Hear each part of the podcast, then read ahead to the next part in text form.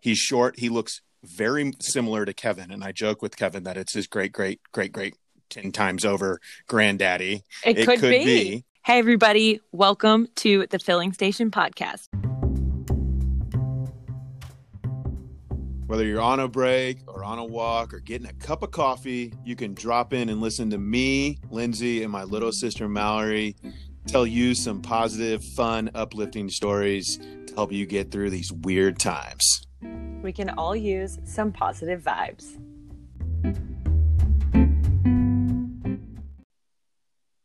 Skitty leap. Good morning.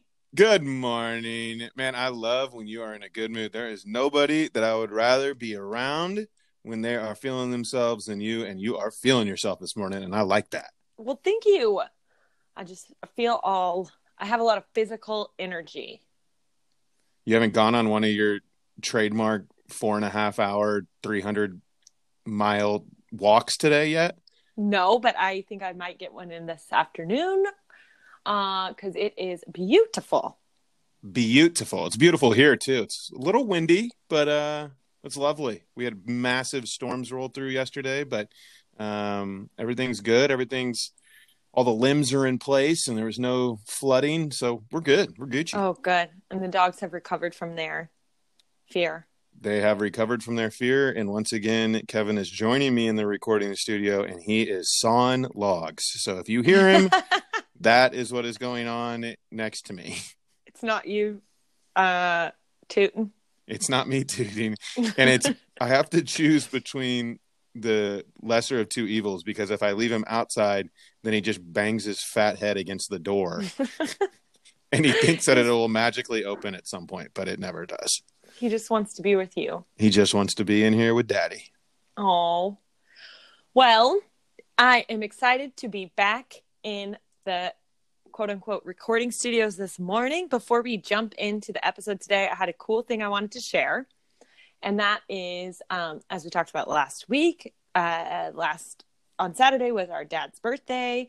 And one story that my dad always told growing up was that he loved Guy's potato chips, which are from Kansas City. I didn't realize that. I didn't. And um, he always wanted like one bag of potato chips for his birthday that he could just eat to himself and not have to share with any of his siblings. Anyway, I called up Guy's Potato Chips for uh, for his birthday as like a surprise, and I just talked to this person in customer service. Her name is Haley, and I said, "Just hear me out. I'm going to tell you a little something weird, and let's see if we can figure something out." And I kind of told her what I just said to you about his birthday and was wondering if they could put together something to send to him. And Haley was on it and so excited and enthusiastic and said that she would put something together, take some pictures, and email me and put together like this awesome grab bag, um, a box full of guys' potato chips and snacks, and a t shirt and a tote bag and a handwritten card made like a used a guy's card and hand wrote on it and um, sent it to my dad for his birthday and did all of this after like going back and forth over email she was like we want to do this for your dad for for as like a yeah. gift from guys. And uh, he got it yesterday and loved it. And we have a video of him opening it up and it's the cutest thing ever. He's so tickled. I know. So thank you guys. Huge shout out. That was like such a small thing that you did. Um and well it was it made a big impact. Yeah. And i feel like for them it probably wasn't a huge amount of coordination and it was just so he just loved it so he much so thank you He loved it and the video is incredible and he does in Thompson fashion drop a little bit of a curse word in it, but we're still going to post it on the Instagram page, and you guys can. I didn't even you guys can check did. it out. He was so excited that he said a little curse word, but that's okay. That's it's his 75th birthday. He can do whatever the hell he wants. So, but he's earned shout it. out to guys. Yeah, he always talked about you know he grew up with five brothers and sisters, and he he always likes to act like um, he didn't get any food or anything and so he uh yeah he always asked for a single giant or the as big as they got back in the day bag of Guy's potato chips and then he would hide them underneath his bed so his brothers and sisters couldn't get them So he got he got his fair share this Yes. year. And I was talking to him last night on the phone, and he was analyzing um, different potato chips and why guys are the best. Which I just was like, Dad, I didn't. I knew you loved them, but I didn't know like you loved them this much. He was talking about why they were like superior to kettle chips. I was like, okay, this this is There a you hit. go. So yes, Well, this is an exciting But- episode. I'm excited for this. yes, me too. You want to kind of tell the listeners what we were thinking when we came up with this kind of theme? yeah, we decided we wanted to do something that was not like a history lesson because that sounds boring, but like just to talk about something and maybe explain like the historical contexts um, and spit some some facts. But you know, Yeah. definitely want to preface this by saying we're not historians, so um, you know, we'll try and get it right as we yeah, always Yeah, we'll do. try our best, but really these are two cool stories. I think that um, I think yours in particular is really specific to New York and the East Coast, and mine is just a good old fashioned war story. And Oh wow! Yeah, so- let's get ready. Let's get into it. okay, you go first today. You want me to go first? You gonna put the heat on me? Uh huh. Okay. So back in before World War One, um, there was a young soldier by the name of J. Robert Conroy, and he was training with his infantry battalion um, at Yale.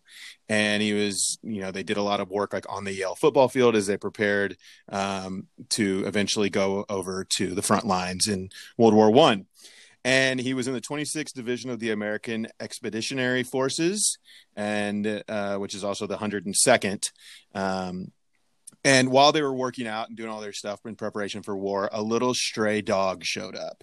And it was a little short stubby little dog that had a barrel chest. And as the new york times wrote in this dog's obituary he they described him as having and i'm not going to be able to pronounce the word right so i'm just going to say it in a different way basically a very unique face. And one that one that was not suited for gas mask as i will talk about in a minute. Um, but this little dog showed up and sergeant Con- or uh, robert conroy um, took a liking to this dog and kept him um, for the next couple of months while they were in training and fed him and, and took him as his own and even taught him to salute by raising his little right paw up in the air, and that's how he would salute. And he named this dog Stubby. And he named him Stubby because of his stature and because of his little stub tail. He was brown Oh. and white and brindle, and he was, as the um, New York Times described him, or uh, as one article described him, he was unpedigreed, untrained, and an underdog, and the perfect representation of United States soldiers at this time. Oh my gosh, that's a powerful. it's a powerful quote. So, Stubby was basically brought in, and he was basically kind of like the mascot of the 26th Division. And so the uh, the 26th got their orders to start to head out to Europe, and they took a train down to Newport News, Virginia, which is the place where they were shipping them shipping the soldiers out. And so they stowed Stubby in the train and took him with him, no big deal.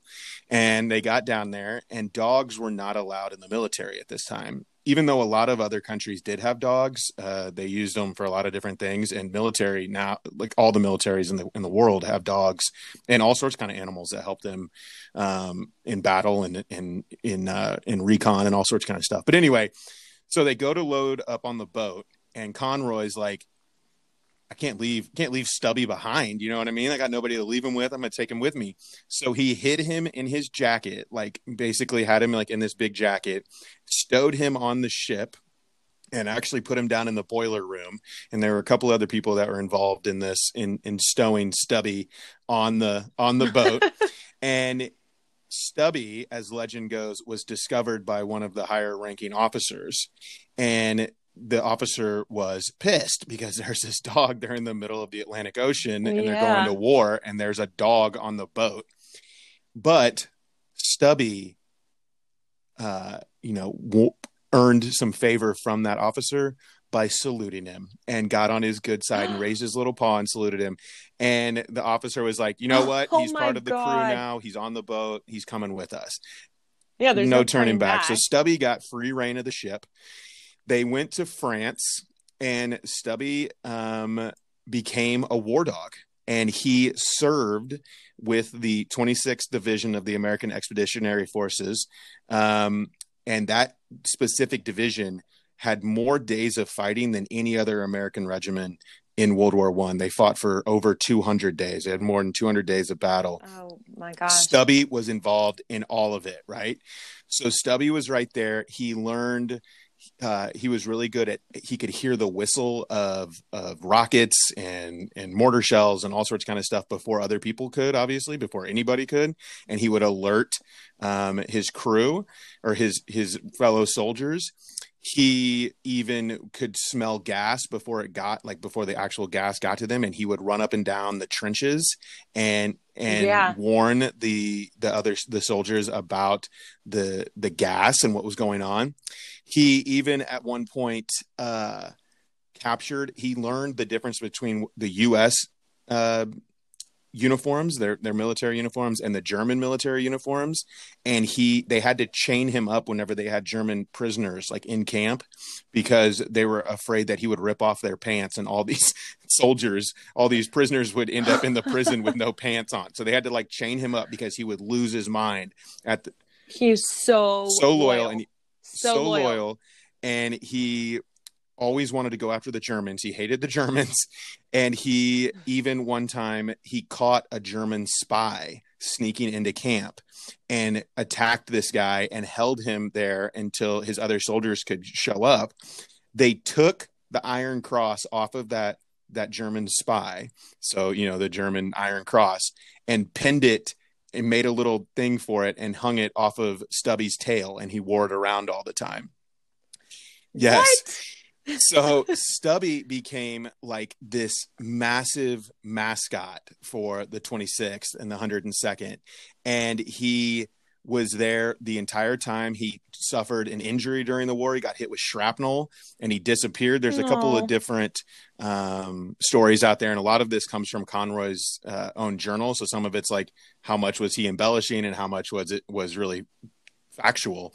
But anyway, I feel like from a journal, it would be a lot more factual. Potentially, like... but you, you know, Conroy could have wanted to embellish a little bit. But anyway, so he got mm. injured in battle and actually got a battle wound cross that he, or a bar, battle wound bar onto his little, he wore a little, um, little vest with all of his medals that the, that some French women had made him. He, oh, he ended up, so they, he survived the war impossibly. Um, he survived all of these gas attacks, all this sort of stuff.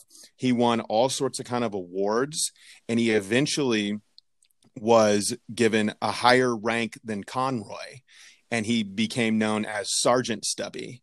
And so he was the highest ranking dog. Sergeant, Sergeant Stubby. Stubby. He was the highest ranking dog ever in the United States military. He still is the most decorated war dog in the military. He's basically a Boston Terrier, Bull Terrier, Pit Bull mutt. He's short. He looks very similar to Kevin. And I joke with Kevin that it's his great, great, great, great 10 times over granddaddy. It, it could, could be. be. And he came back from the war and he went back to Georgetown with Conroy, where Conroy went to law school, and he actually ended up becoming the motivation for the mascot at Georgetown, which is the Hoyas, but the the logo yeah. is a bulldog. It doesn't look anything like Stubby, but it's that was the history behind the Georgetown Hoya mascot is Sergeant Stubby. Who who knew? knew? He met three different presidents he traveled all over the place and was like in parades and was um well, was yeah. was given all these con- commendations from the U- United States military to the point that it kind of pissed off some other soldiers. They're like, "Hey, this dog didn't do very much. you know, like he was just a dog. Like, what about everybody else?" But he was the perfect war hero and he he lived this great life i've got all these incredible pictures that i'll share on on instagram and i could talk about sergeant stubby and all of his accolades and all the stuff that he did i could talk about it for two hours it's one of my favorite stories in the whole world but I've got all these incredible pictures. And when he died, he died in 1926 in Conroy's arms. And the New Oh. York Times wrote a full half page obituary, which was way longer than anybody else's obituary that they had read or that they had written about anybody about Sergeant Stubby.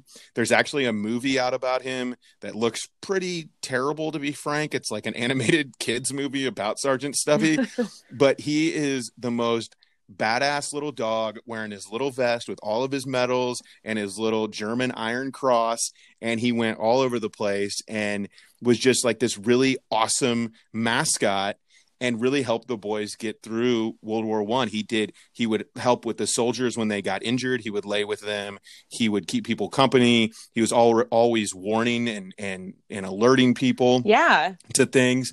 The New York Times obituary is just just incredible. Um, and he actually, if you wanted to see Sergeant Stubby, even today, they taxidermied him, and he is at the Smithsonian. And the the uh, New York Times article or the New York Times obituary says his Arlington is to be the Smithsonian Institute, and that is where he still is. There's a whole there's a whole thing dedicated to Sergeant Stubby at the Smithsonian, including his little taxidermied body, still wearing his vest and all of his medals. Oh my gosh.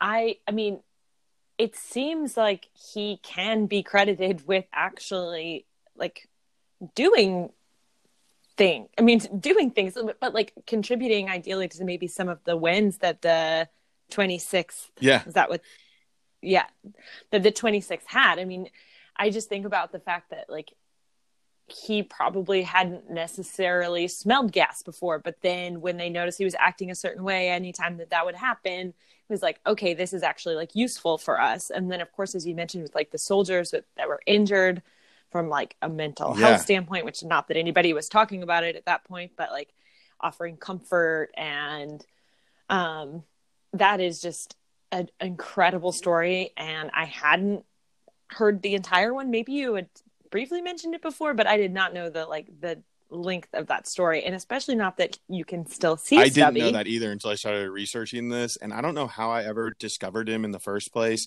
but he's incredible. He's beautiful in a very he's a beautiful in an ugly sort of way. He's just like the sweetest boy and was such a good soldier and such a good comrade to all of those all of those soldiers in the 26 and I just and he survived. He survived. which is Yeah. insane. Trench warfare, and this dog survived. That's Yeah. wild. And his owner. I mean, that's remarkable. remarkable. And and I didn't. I also didn't realize like how much you were talking earlier about um, how like canines are used in the military now. Um, obviously, with like some things as of late, I've heard stories about stuff, but I didn't think that um, or realize that it was maybe an intentional part of like warfare. Oh yeah, for sure. Yeah, there's even stories out there about different countries using dolphins to help with spy missions and recon and they use all sorts of kind of animals now. Wow. And actually a buddy of mine from high school is a canine soldier. I don't know what the proper term is, but is a canine officer in the in the Air Force. Um, and has his dog and has been with that dog forever and he's got some incredible pictures of him jumping out of the back of helicopters with his dog strapped to his chest. I mean, it's pretty Oh sweet. my So- god. and he's probably not jumping out with a chihuahua. It's probably like a German Yeah, shepherd who yeah, weighs like a big old boy. 106 Yeah. pounds. Like, oh my gosh. Wow, what a great story. That is awesome. Thank you. No so problem. much. Sorry I went a little long. like I said, I Um, could talk about Stubbs for for weeks. I cannot wait to see a picture of Stubby and his. I am a little confused about the German um, medal on his tail, um, but I am sure that it wasn't like actually pinned to No, his tail. no, As you mentioned, there was probably some sort of thing that Yeah. it was attached to that was on his tail, which is so funny. Um, well, that's the first thing I'm going to do when we get done with this is check out a picture of Sergeant yes, Stubby. Sergeant Stubby. Check him out. He's beautiful. Well, this may be one of the first times that I'm not sure I can find like a a line or a link between like our two stories. Um, maybe one small link, but uh, mine is is is a completely different topic. So, in thinking about what I wanted to talk about, um, a recent conversation I had with my sister and my brother in law um, popped into my head. And so, I want to talk about something that is very unique to New York and um, a little bit about the history, which I didn't really know until I was talking to Carrie and Trafton about this and then read a little bit more about it. But when I first moved to New York um, over eight years ago, I, if you've been to New York or you know someone who lives here, you may have heard someone use the term bodega. And so when I first moved here, I have this very distinct memory of talking to this friend's sister, and we were going to the park or something. And on the way, someone said, We got to stop at the bodega. And I was so green, so green when I think back to like this question I asked. It's hilarious and almost painful. But I was like, what is a bodega? Or like, what makes a bodega a bodega? And the girl just looks at me and she's like, a bodega's a bodega. and that was like her only explanation. It was like, this is like the most like meta thing ever, or this is like the like, or you're kind of just like, you know, trolling yeah. me a little bit. Like that doesn't answer my question, but now I get what she means. Like a bodega is a bodega. It's hard to like totally pinpoint what it is. So that's what I kind of want to talk about tonight is or today is what is a bodega. So um if you haven't been to New York or you're not sure at all what I'm talking about, to just simply put it, a bodega is like a corner store that's basically open 24 hours a day that sells lottery tickets, milk, eggs, staples for your house, um, candies, cigarettes. It's like a gas station, but without the gas. and it's so much better. So much better. It also, it's so much better. Um, and they are on a lot of street corners in New York. I think an article that I read said that there's about 13,000 in New York now, which to me actually seems pretty low. Wow. Um, yeah, considering how frequently you will see them. There's often bodegas on two street corners across from each other. So um, I am where I live now, it's actually kind of unfortunate. We don't have like a staple bodega right around the corner from us, which is so unfortunate. All my other apartments, there's been a bodega underneath you. underneath me, that was there was one. Um, definitely underneath me, across the street, on the corner opposite. Um, so, but they're never far away. Like the one, the closest one to me is probably like a block and a half. so nothing to like complain about. So, what actually is a bodega? Where did they come from? So, in doing this research a little bit, bodega is actually a Spanish word which can mean storeroom or wine cellar or grocery store. And these shops actually started to pop up in the 1940s, 1950s, primarily in Hispanic communities in New York City. And um, the majority of them started out being opened by like Puerto Ricans and Caribbean and Latin American immigrants who came to New York in large numbers after World War II. So, um, basically that's the link I was thinking was like, oh, you talked about World. War One, and that's this World War Two reference randomly in this story. Um, but really what happened is people started to open these stores because they wanted more of like a local convenience that you could run to daily which is really again like essentially what a bodega is rather than having to go to the grocery store and bulk up for a week or you know drive to costco and get like huge packages of toilet paper. You go to the bodega and you can buy like a single roll right. of toilet paper. So um, that is really where these stores started to pop, pop up was in the 1940s and 50s and they started to multiply. Um, owners are not exclusively latin american now but like the name has just stuck. Um, the other funny thing about bodegas is that they're i've never called one by its actual right, name. Like, i've never even called? I don't even know what their Right. names are yeah i mean like maybe I, I like apple deli or something like there's it's the bodega. they don't It's really the ever bodega. it's the bodega close to you that you go to um so again as i mentioned they're mostly open like 24 7 and you have access to every thing that you could possibly want, which is such a funny concept because they're t- small, tight stores. But I have very rarely ever gone into bodega and not found what I have been yeah. looking for. Um, so they are ubiquitous, ubiquitous with New York. So they're spread across all five boroughs. Um, it is like, and perhaps one of the best parts about bodegas is very many of them have bodega cats. Oh. And there's actually an Instagram called Bodega Cats of Instagram. And the bodega cats are there to serve one purpose and one purpose only, which is keep them keep the rats away. Guess? Keep the rats no away. doubt. no doubt. Which it, you know, still a very real problem here in New York City. But the fun thing is is that the bodega cats have kind of they become like mascots of their own right in your neighborhood bodega and you look for them and you learn their names and you talk to them and hence this hilarious instagram bodega cats of instagram and they're always just like lounging on beer or on top of like they just have like pretty much full right. rein of the store which sounds gross but it's not because believe me the first would be much much much worse um the other thing about bodegas that's so unique and i think really just like heartwarming because people tend to think that like New Yorkers don't look after each other. But I think if one thing about the current state of the situation that we're in is like we can definitely see that that's not true. Um, and this is another another example of that is the fact that um, bodegas are often like a local spot where you could go and ask for a favor. Yeah. So if you have um, a package that's being delivered, you can leave a note on your front door, like deliver to the bodega down the street. Oh, or cool. if you're, let's say, yeah, or um, we did in our old bodega, like left a key for someone to pick up that needed to get into your apartment for some reason. Or I can't tell you how many times in um, apartment that I lived in a few years ago that late night would go in there and didn't have enough cash for what I wanted, and the guy would be like, oh, "I got you," you know, just right. next time. Um, which is it's just so it's just I think it really has this like very like neighborhood feel. It brings the neighborhood together. You often see people like hanging out in them, and it's a place to like pick up on news yeah. and like you know it's just like it's kind of like life happens around your local no bodega. the neighborhood bodega um, yeah yeah.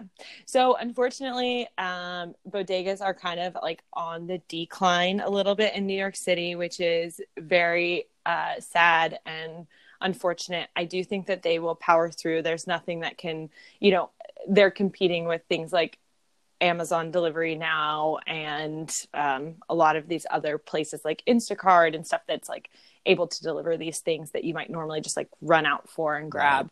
Right. Um, you can get those deliveries in a couple of hours or something. But I think that they're just like such an institution to New York that they will be here till the end of time. I'm not concerned for them, but um, I'm not either because they're so woven into the fabric of not just New York City, but like just the neighborhood. And I've lived all mm-hmm. over the mm-hmm. place. I've never lived in New York City, but when I lived in Oklahoma, there was actually what we in the neighborhood called was a bodega in our neighborhood. And it was a convenience store that just had everything in the whole world that you would ever want except for gas. And it was yeah. the exact same thing. And as the bodegas in New York City and they would one of my neighbors was a starving artist and they would loan they would front him money. They'd even like loan him money and like he'd go back in there and pay him back whenever he sold some artwork. They were all you you get to know those guys you know what i mean? You go in there so much that you get to know them and they keep you up to date on their family and it's like it's the the heart of like your little neighborhood. It's like where you know you can go and find out everything that's going on. And you know whenever i come and visit you in new york city it's not i don't want to go to times square. I don't want to go to you know the empire state building. I want to go check out the bodega. I want to go hang out the bodega. I want to go and get some drinks and you know hang out on the corner and see what's going on in the neighborhood. You know i think it's it's such a cool intricate part of new york city that you know like a lot of people just miss whenever they go and visit there because it's such like it's kind of like the last gasp thing that a lot of like native New Yorkers and people that are actually live in New York still have for themselves that hasn't been bastardized by tourists. You know what I mean? And um, I love the bodega, man. I can't I can't get enough of it. It's making me want like a bodega sandwich right now, really bad because that's the other thing. They always have the best like sandwiches or tacos or something. Like it's always always so so good. So yeah, that's another part of them is like that's they have like a grill generally, and they like yeah. put out like breakfast sandwiches like that's kind of like everybody has like a breakfast sandwich like you have your go-to staple breakfast sandwich right. order from the bodega like that was also like a coming of age thing for me it's like well what what's your breakfast sandwich order it's like what do you mean my breakfast sandwich order it's like you know that you go and you get on the weekend like before you're going to the beach on like a nice summer day like you go to the bodega and grab a, a nice egg and bacon and cheese right. you know like on a roll whatever, whatever. so they're um, they're just like neighborhood institutions, and I think that they will definitely be here. It's a quintessential New York East Coast thing, man. Yeah, it's so. No, it's like really like New York. You know, like I don't even think that it's New York. New York. All right, my bad, my bad. Forget about the one I said that existed in Oklahoma. That was just like a random store. Don't even worry about it. but it is, man. It's like cool as hell, man. I love, I love the bodega. I love that story. I didn't know the history about it, and I'm gonna definitely have to go follow Bodega Cats of Instagram. No yes, doubt, for sure. I didn't paint like a huge long history of it, but what I'll link to is um, there's a New York, uh, or excuse me, an NPR article on short, um, all things considered, like clip that talks about it a little bit more about um, the history in terms of like immigrants and like the Puerto Rican population and like the turnover and kind of um, that a little bit more in depth. So um, I will link to that. I just kind of more or less told people what a bodega was. So can't wait for you to come visit. And no doubt. And if any of our listeners are going to New York anytime soon, hopefully soon, um, go go find that local bodega, man, because you're going to learn more about the history and the culture of that like little neighborhood that you're staying in yeah, than anything sure. else that you can do. Exactly. It's a good one, Mal. So. Nice job. Oh, thanks. All right. Well, well, I will be back on Thursday. All right. Love you, kiddo. Thank you guys so much for listening to the Filling Station Pod. Mallory and I are having a fantastic time delivering you these hilarious and uplifting stories. If you want to be involved with the podcast, don't forget to follow us on Instagram at the Filling Station Pod, or you can email us at the Filling Station Pod at gmail.com.